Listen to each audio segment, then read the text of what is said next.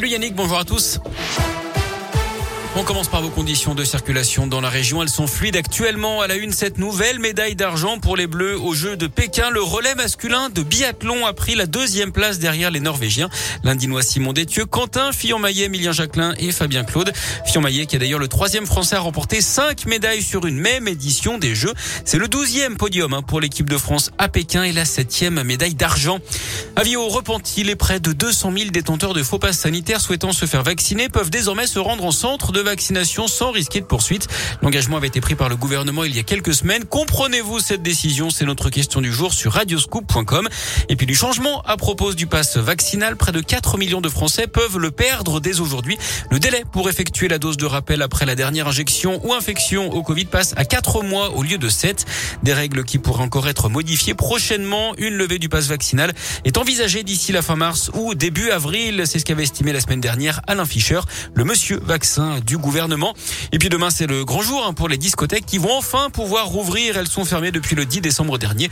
Reprise également des concerts debout et de la possibilité de boire un verre au bar, de manger dans les lieux accueillants du public, les cinémas, les transports ou encore les stades. En bref, ce léger tremblement de terre en Ardèche hier matin près de Tournon-sur-Rhône d'après le réseau national de surveillance sismique. Secousse d'1,9 sur l'échelle de Richter. Il n'y a pas eu de dégâts contrairement au séisme qui avait touché la commune du Teil le 11 novembre 2019. Deux blessés après un accident de la route dans l'Ain à Villeneuve dans la Dombe hier après-midi. Collision entre une voiture et un tracteur. Les deux conducteurs ont été transportés à l'hôpital. Une enquête est ouverte pour déterminer les circonstances exactes de l'accident. La plainte de Fanny Agostini contre Jean-Jacques Bourdin, l'animatrice clermontoise qui vit aujourd'hui dans une ferme en Haute-Loire aurait subi une agression sexuelle de la part du journaliste en 2013 quand les deux travaillaient à RMC BFM TV.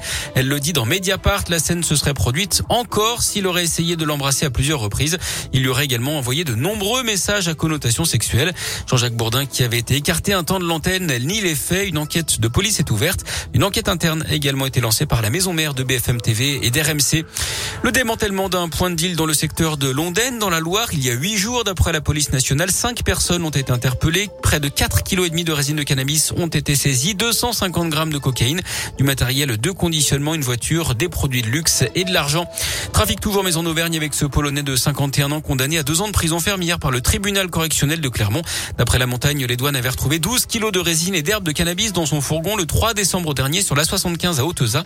Le véhicule revenait d'Espagne. On termine ce journal comme on l'a commencé avec du sport, mais cette fois on parle football avec de la Ligue des Champions ce soir et une affiche de gala au Parc des Princes. Le PSG reçoit le Real Madrid, huitième de finale aller donc de la Ligue des Champions. Une rencontre à suivre à partir de 21h. Merci beaucoup.